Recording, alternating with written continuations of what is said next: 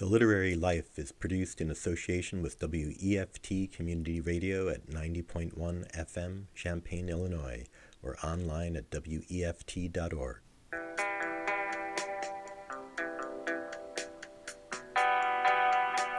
Hi, I'm Amy Hassinger, and this is The Literary Life. There's a special enjoyment that can come out of reading a book that responds to another. In a way, all literary endeavors are a kind of response. They all owe their existence to writings that have come before.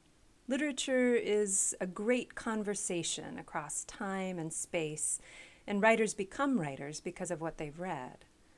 But sometimes a writer chooses to respond in a more conscious way to a book that's been influential in their own life.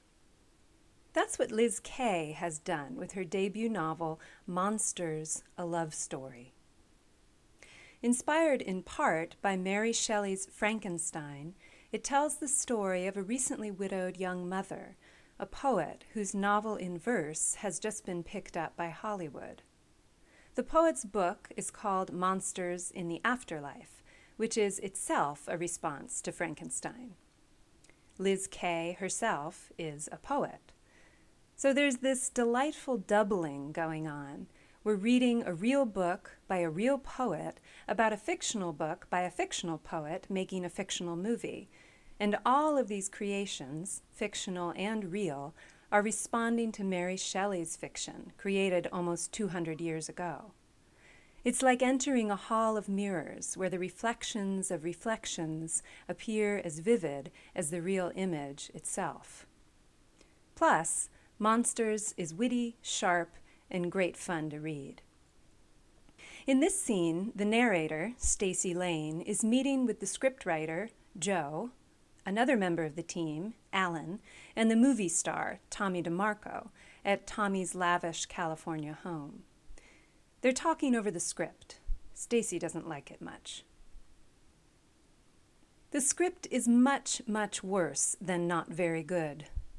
We're sitting on the terrace, and I'm thumbing through the hard copy in my lap. I'm the only one still reading, though I'm not reading so much as stalling. I'm not sure where to start. I think one problem is that you've sort of taken the poems and turned them into dialogue. I mean, you've plucked out all the good lines and given them to different characters. Joe nods. Obviously, we'll have to add to it.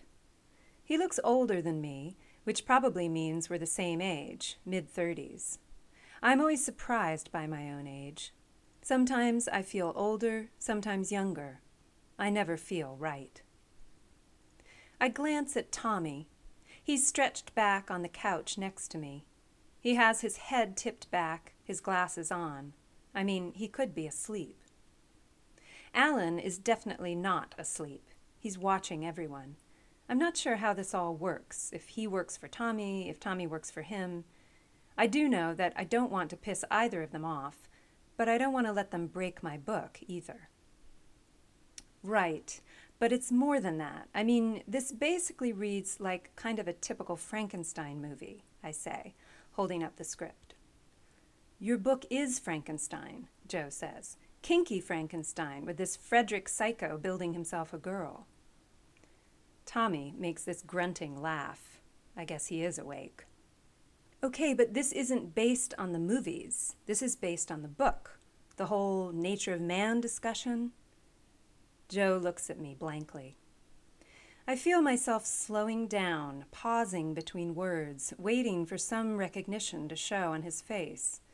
So, where Frankenstein's creature has a fully human soul in a physically corrupted form, my monster has a beautiful exterior, but she's evil. I thought the monster was always bad.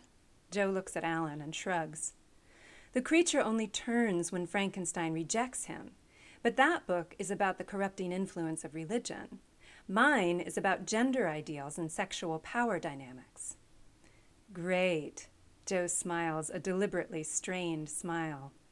A feminist manifesto. That'll make a great flick. Liz Kay's Monsters A Love Story was published by Putnam earlier this summer.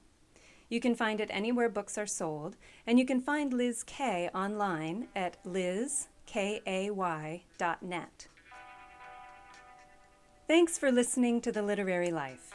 Please write with any comments or questions. You can find me at www.amyhassinger.com. Until next time, keep reading, keep writing, and keep leading the literary life.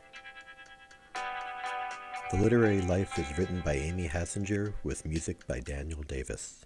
It is produced in association with WEFT Community Radio at 90.1 FM or online at WEFT.org.